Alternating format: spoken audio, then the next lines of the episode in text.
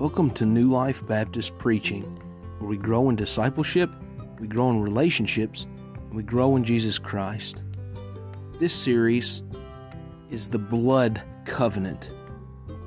Here we'll be studying Luke 22, 23, and 24, seeing everything from the Passover to the institution of the Lord's Supper, the cross of Christ, and the coming of the Holy Spirit being promised. And so we hope that you join in with us, that you subscribe so you don't miss a single Sunday.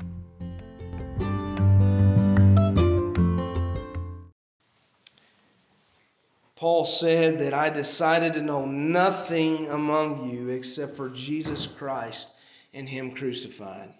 and so, we're continuing. We're not jumping straight to His resurrection, and I hope that that doesn't offend anyone.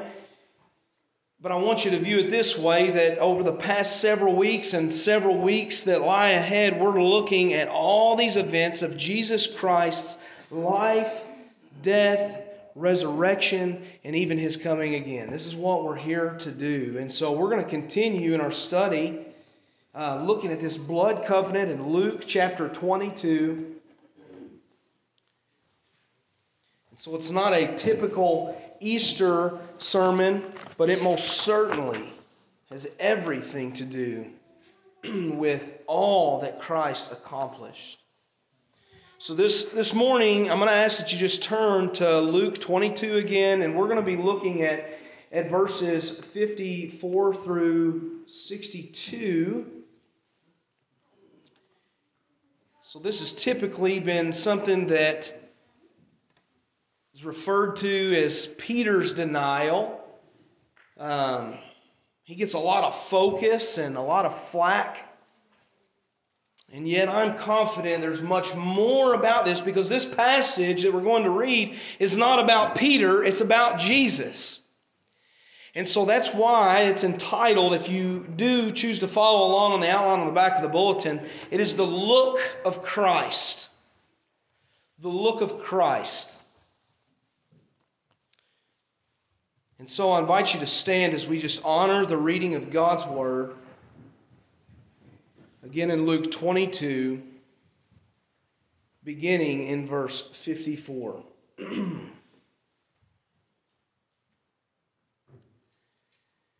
then took they him and led him and brought him into the high priest's house, and Peter followed afar off. And when they had kindled a fire in the midst of the hall and were set down together, Peter sat down among them. But a certain maid beheld him as he sat by the fire and earnestly looked upon him. And she said, This man was also with him. And he denied him, saying, Woman, I know him not. After a little while longer, another saw him and said, Thou art also of them. And Peter said, Man, I'm not. And about the space of one hour after another, confidently affirmed, saying, Of a truth, this fellow also was with him, for he is a Galilean. And Peter said, Man, I know not what thou sayest. And immediately, while he yet spake, the cock crew. And the Lord turned and looked upon Peter. And Peter remembered the word of the Lord, how he had said unto him, Before the cock crow, thou shalt deny me thrice. And Peter went out and wept bitterly. Father, we come to you this morning. And we still are, as every Sunday, we reflect upon your resurrection this tedious and intricate work that had to be accomplished for our atonement and our salvation.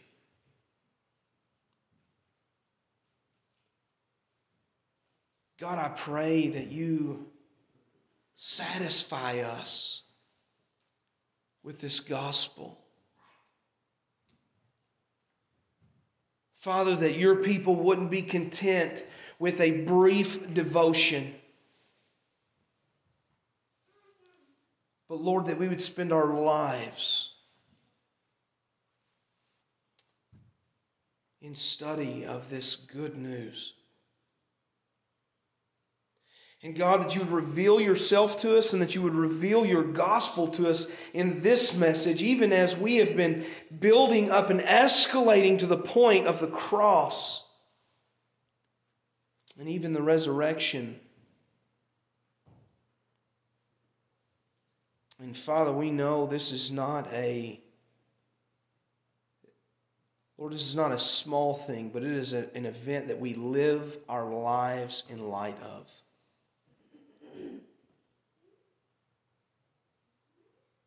And Lord, we look forward to the day that you come again when each of us are granted that resurrected body after our Lord and Savior. In the name of Christ, we pray. Amen.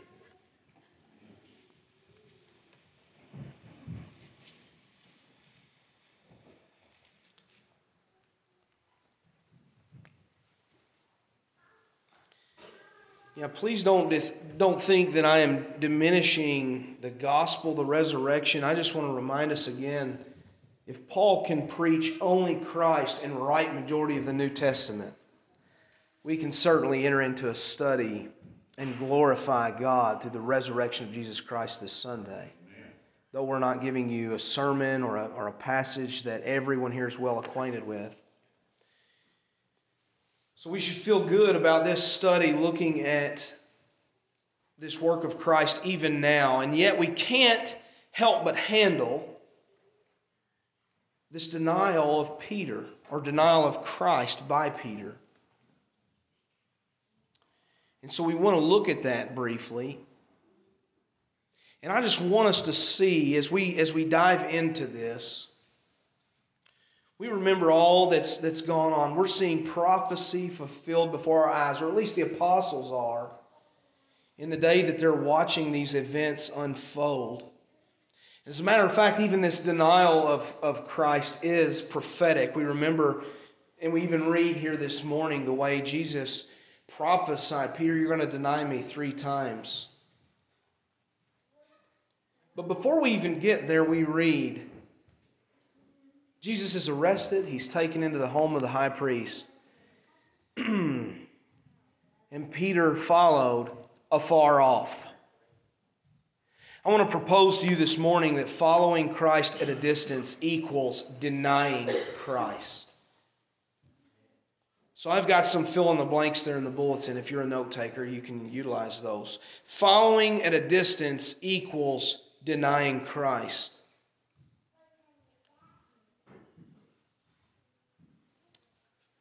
If we just look at Peter's denial, really we see it's has so much more to do with just his words. In the same way that, that we don't are not able to give a simple lip service to God, it's our actions that matter. It's, it counts here even in denial. You may never deny Christ with your mouth, but the world can look at you and see that you've already denied him. And as is sometimes helpful, and we've done in here, is whenever we're reading in the Gospels, we can look to the other Gospels, to some of the apostles that gave a similar account. For this one, I think we get a little bit of detail when we look at the nature of Peter's denial if we look to John chapter 18.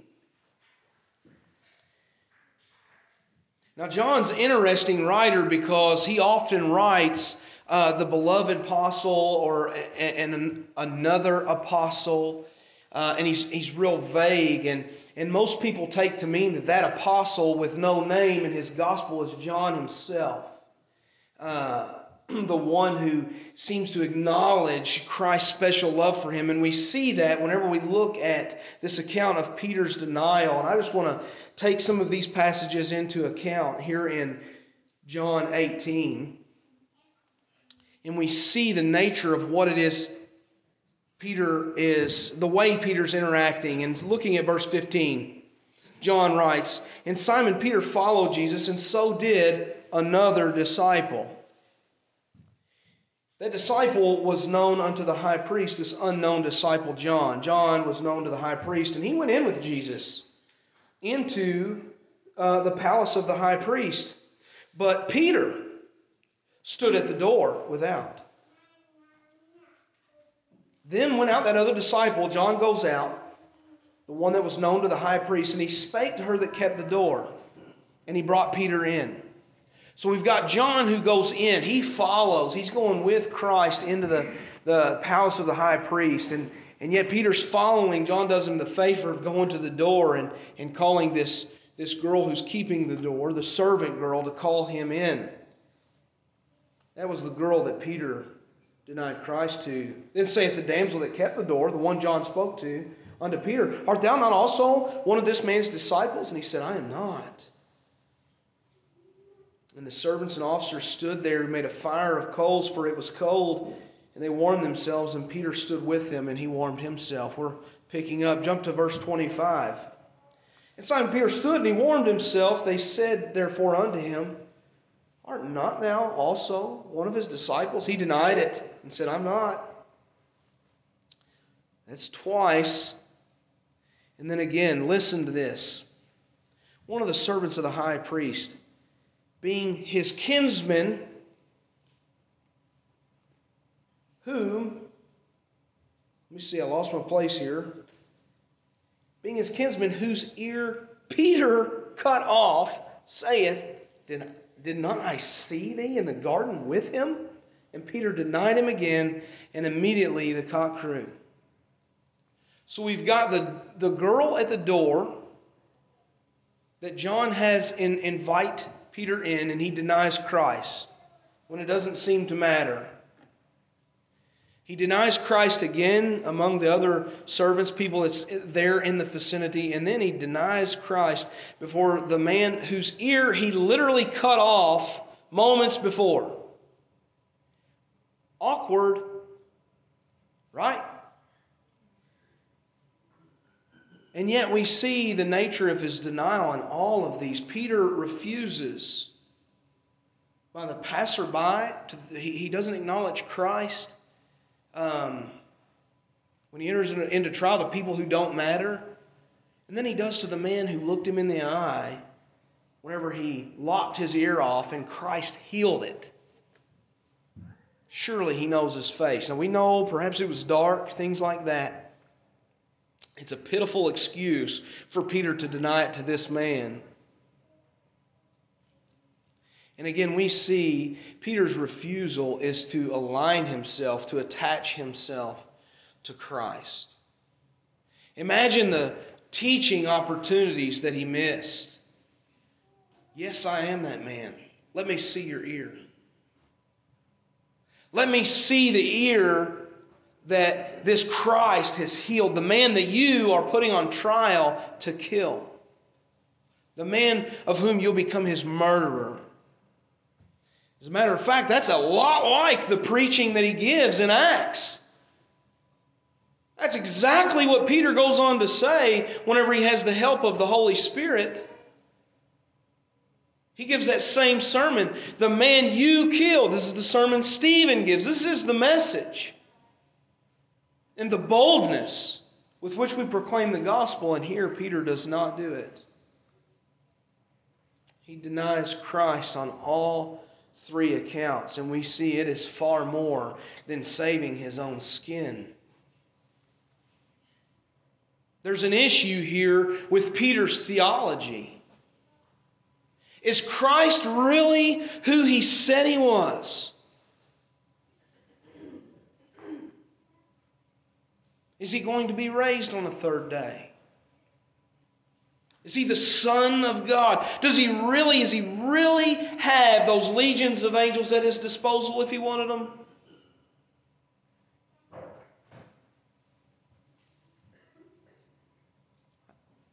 Like we said before, training's over. Jesus' teaching is finished. And so there's an issue with Peter's theology. There's something of, of this teaching that falls short that, that Peter perhaps doubts. in the sovereignty of Christ. And so I think at, at some level, linked to this, is the inevitable failing of weak doctrine. If you don't understand Christ as he's revealed in his word, as he teaches himself to be, you're not going to stand whenever the test does come.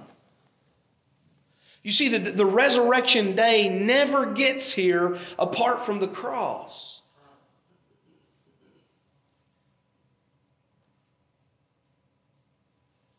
So, this is true. Every time, whenever faith is tested, it must rely on doctrine. It must rely on understanding God at His Word. It must. This is why it's so helpful to study historical doctrines through church history or whatever. Because every time this is the case, Every time. It doesn't matter if we go early church, not long after this, whenever we, we see people being killed for a teaching of the Trinity. We acknowledge Trinity is not a word that's in the Bible. This is the teaching of Christ. We stand for it.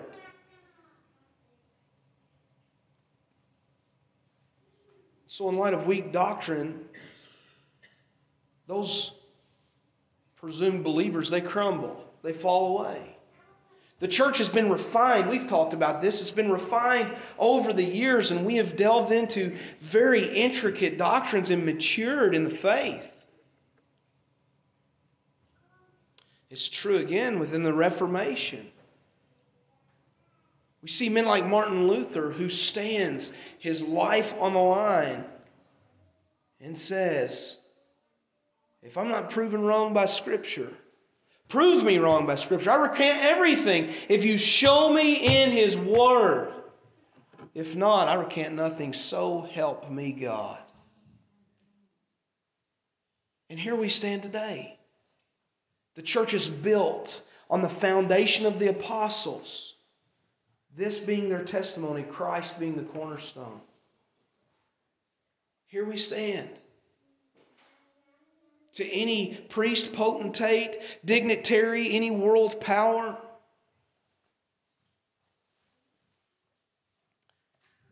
Guys, the same is true in our day. We're seeing a new religion.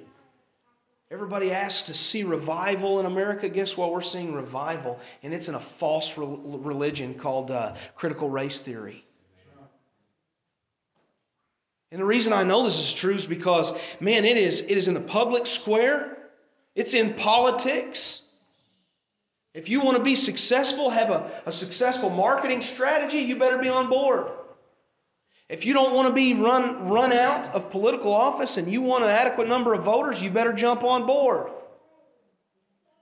And if you want a church packed to the hilt and not conflicted with cancel culture, you better jump on board with critical race theory. It's all over. This is a new religion and it will crumble like the rest. Because we're founded, it's not founded on this word of God. Any other thing becomes a servant of the state or a servant of self worship or a servant of any other thing, but it's not a servant of Jesus Christ.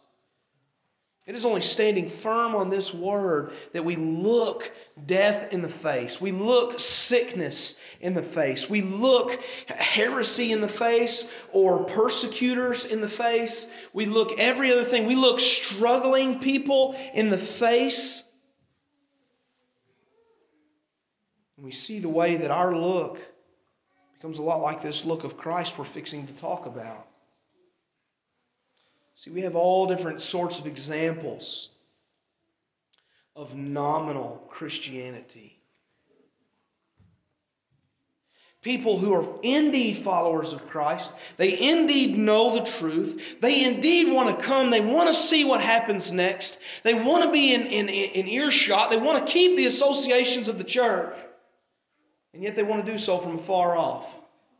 They want to stand outside the door Let's ride it out and see what happens first. And so that's a question for us today, I think. Is are we following Christ at a distance?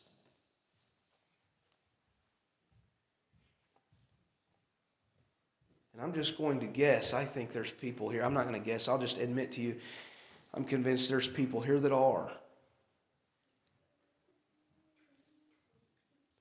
And that's why we really need to listen up for this next part of the message. This is why we don't need to jump from this passage and go to something that's popular today. We need to, we need to get this in this passage this morning. And perhaps if you are following Christ at a distance, it's a dangerous point because remember where Peter stands, denying Christ and, and, and, and having left his presence and, and leaving from this This is not a point of salvation. It's not a place from which people or Peter himself is saved. For that, we've got to read on.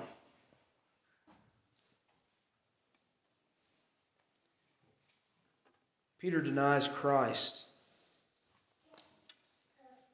And at the moment, at the moment he denies him that third time when the prophecy is fulfilled, an important prophecy because this doesn't even affect anything to do with Christ going to the cross. This is something we need to learn from, a lesson that's being taught Peter and the church. And immediately while he yet spake, the cock crew, and the Lord turned and looked upon Peter. The Lord turned and looked upon Peter. Get this in your mind. We've got all these events. We have people that have come out, they've been up late, they've been in prayer. He sweated sweat drops of blood, tinged with blood from his severe anxiety. He's had band of people come out with swords and staves to take him into custody violently if they must. He's been ridiculed already. He's under constant questioning, and, and soon he would be even uh, cast into the hall, separated and blindfolded and beaten and mocked. There's all of this commotion taking place in and outside, people picking out and pointing fingers, finding who it was that was his followers, knowing there was a group in the garden and there's none with Christ now. And Christ looks. Hadn't he got enough on his plate? Yet Christ, at this moment, looks at Peter, knows exactly where he's at in the crowd, knows exactly how far away he stands, and he hears the shaking in his voice with that last denial. And Jesus looks.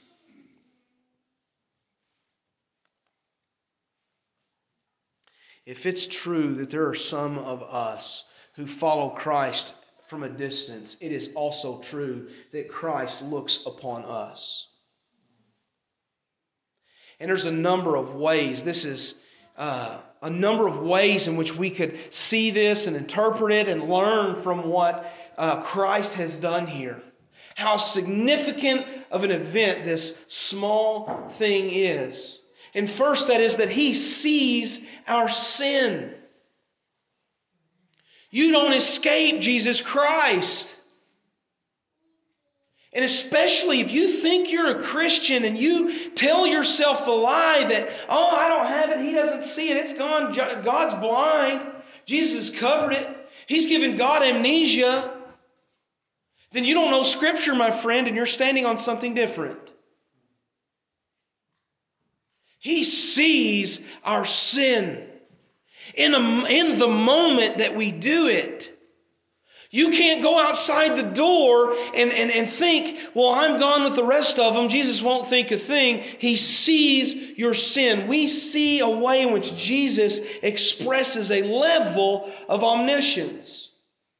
Now, that's a dangerous step for me to take, I realize. There are things that Jesus expresses are only at the will or, or, or the knowledge of the Father.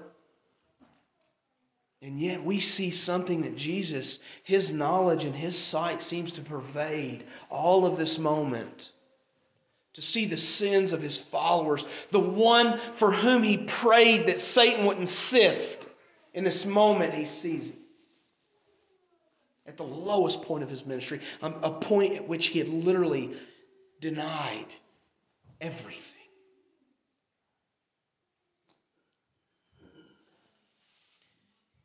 But I can't help but think that Peter felt a lot more weight than that when he saw, when his eyes met the eyes of his Savior that night. You see, that, that look, in that look, Jesus tests our hearts. It's more than an I see you, it's more than an observance of Peter. It is a penetrating look, a look that pierced his soul, I think.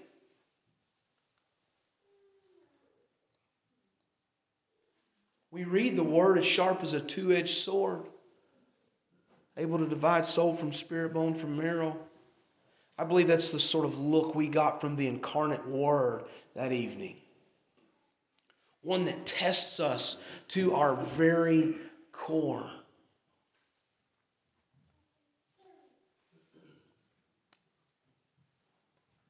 Like whenever we read David, who says, Search me, O God.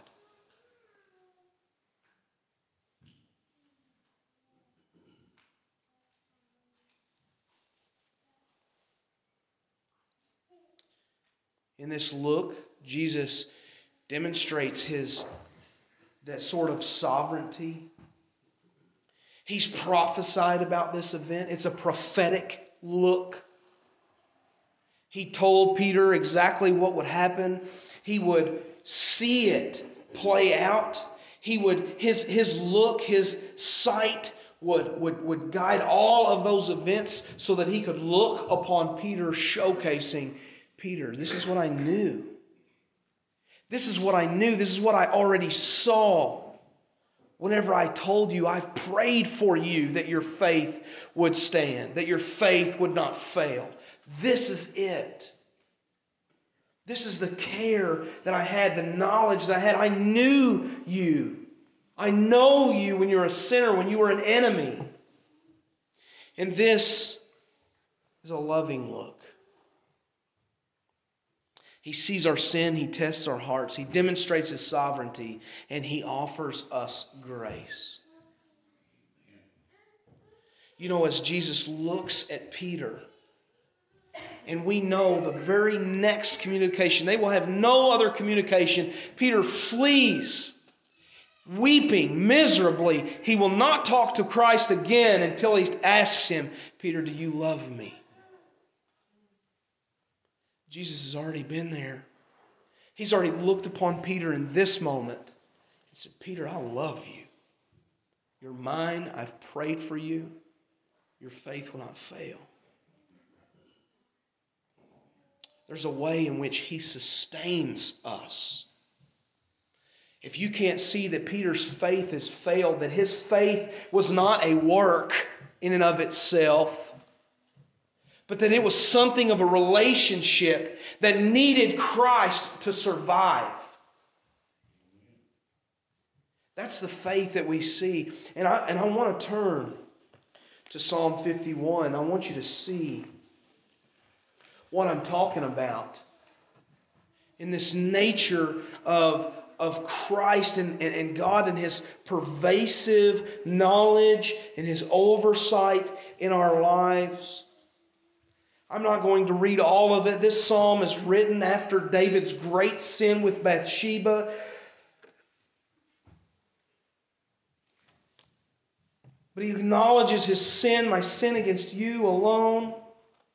Purge me with hyssop. He literally tells God in verse 10 Create in me a clean heart, O God, and renew a right spirit within me. Now, listen to this Cast me not away from thy presence, and take not thy Holy Spirit from me. Restore unto me the joy of thy salvation, and uphold me with thy free spirit.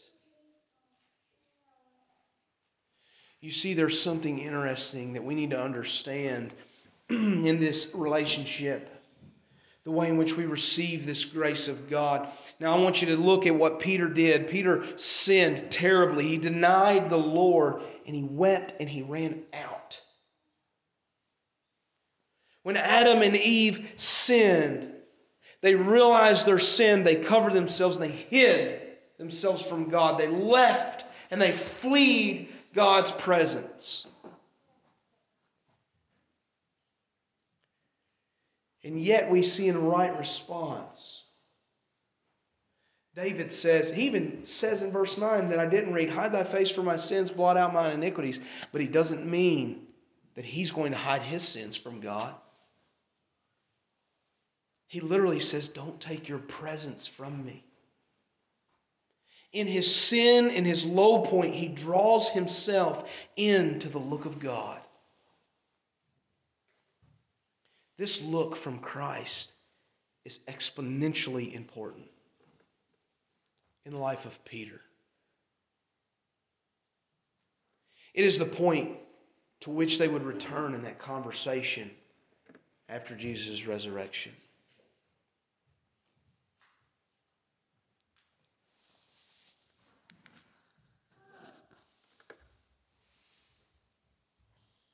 So we've got to realize the Lord looks upon us. And in this, as we sort of evaluate this event or all of these, uh, these things that we've been talking about, we see how necessary it is that we follow His word and that we weep for sin we follow his word. This is that foundation. We already talked about this this foundation this testimony of the apostles and things but following this word every word of this will be fulfilled. Every prophecy will be fulfilled. That is true of peter denying christ but it's true of everything else. If it is true that peter would go on and deny christ three times then it is true that Jesus would become sin and die for sinners who put their faith in him. If it's true that that prophecy would be fulfilled, it is true that the prophecy would be fulfilled that he would be raised again.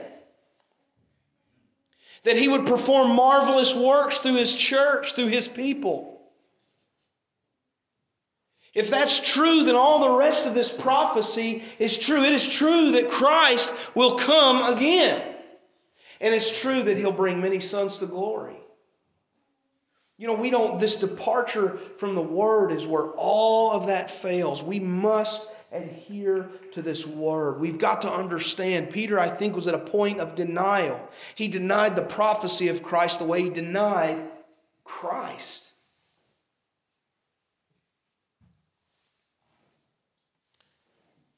And so we must rest in this Word of God that is Christ Jesus. And ultimately, we see that reaction.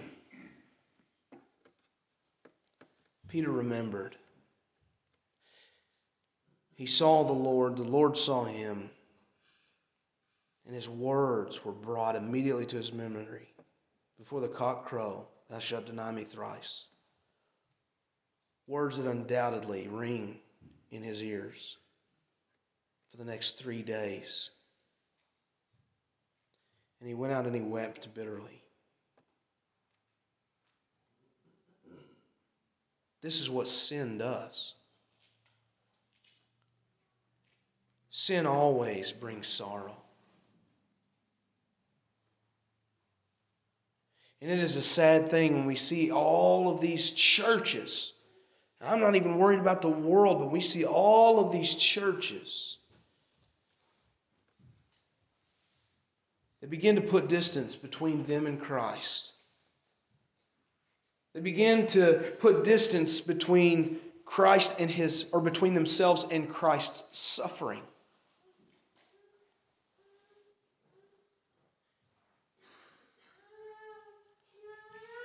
It is a sad thing because we know their end and they will crumble.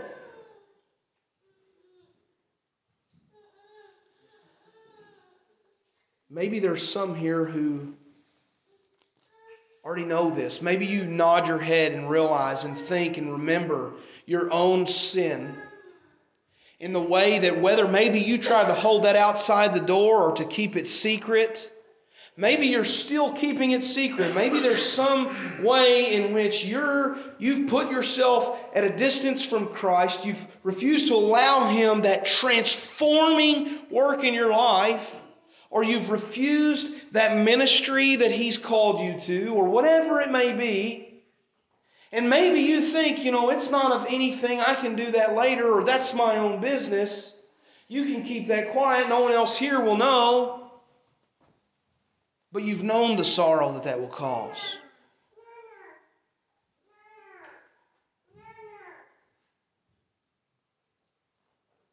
Doesn't matter how much you hide it, sin destroys.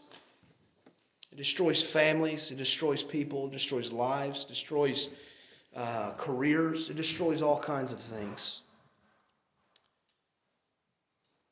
And so sin brings sorrow in that way, but brothers and sisters, for those of us who are pursuing Christ with all that we have, if we've come to a point where we say, I, I am, we have the Spirit. We have found this boldness of testimony in the Lord we still have sorrow over our sin, certainly our own sin, but it breaks our hearts to see those around us in wallowing in their sin.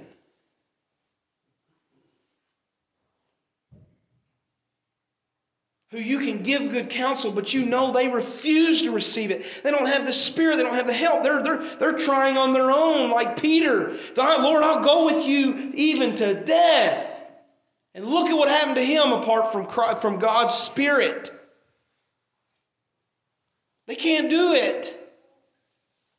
And so we weep for sin. And brother and sister, I want to remind you too that there is only one body of Christ.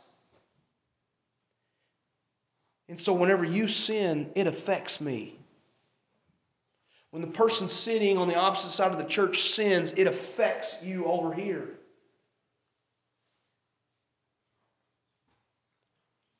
What do you think happens whenever I sin? Does that affect you? Church, I've been there where the pastor falls to sexual sin. I've seen what that does to a church. It affects us. There's only one body. Quit holding your nose in the air over this matter and weep for the sin of your brothers and sisters.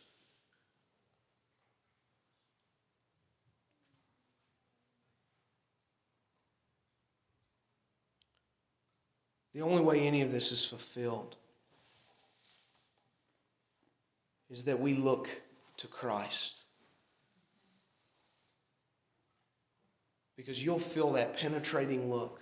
You'll feel that weight of that look in the depths, in the hollows of your wicked heart. But you've got to let it go. You've got to let it go deeper and deeper and be more pervasive and transforming until you understand the grace that He offers. It's the same look. It is the same Christ.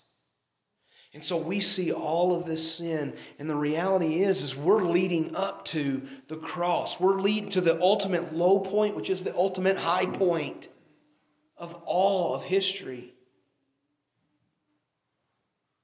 It's the point that straightens the way for the resurrection. And so, as Christians, we take heart. I think the point of this message is to stand firm in the faith, attach yourself to Christ, trust in His Word, and weep over sin. All of this is in Christ Jesus. That's what the cross is about. That's what the resurrection is about.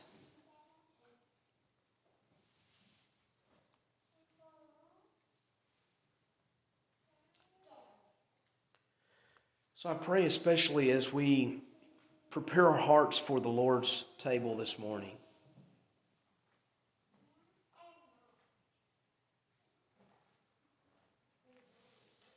That you search the look of Christ in your life. That you allow God to look because He already sees it.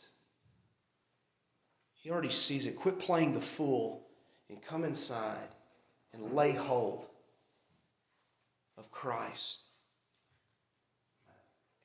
If you're not there, if you still want to walk out of here and you want to hide your sin, you know what? That's on you. That's on you. But if you feel any conviction at all, that's the Spirit. This is God. This is the look of Christ. He changes things. He helps in all of these. He offers grace, for He knew you while you were yet enemies. He went to the cross.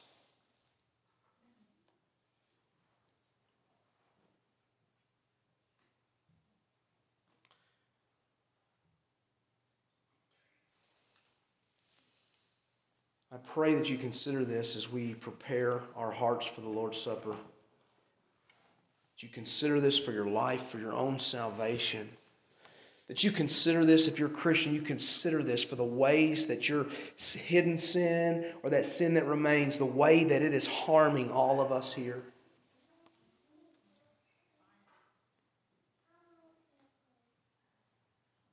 And let us have, let us let Christ have his way in us. Heavenly Father, we come to you.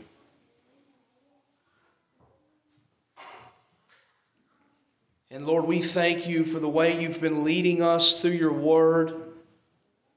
This is a day in which we especially celebrate the resurrection of the Lord Jesus Christ, and yet we realize this is our daily ministry. This is what we do each week. Lord, as we learn to live resurrected lives, lives in the Spirit, born again, new creations, as we learn already to live this way in Christ Jesus, as we look forward to the day of our physical resurrection. Lord, it begins here with a piercing look from our Savior. Lord, as sure as you live, you can look into the hearts of everyone here today. And so, God, I pray that you remove this sin. Lord, that you take it from us, that we truly mourn it and Lord, that your Spirit be manifest in us, that we might not deny you, that we might not waver, that we might not follow from a distance, but that we come to your side. Lord, that you might count us worthy to suffer with you as you bring us to glory. We ask this in the name of Christ Jesus. Amen.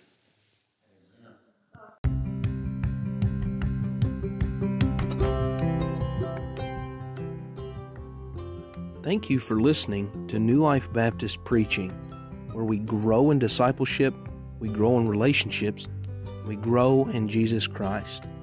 Subscribe so you don't miss a single Sunday.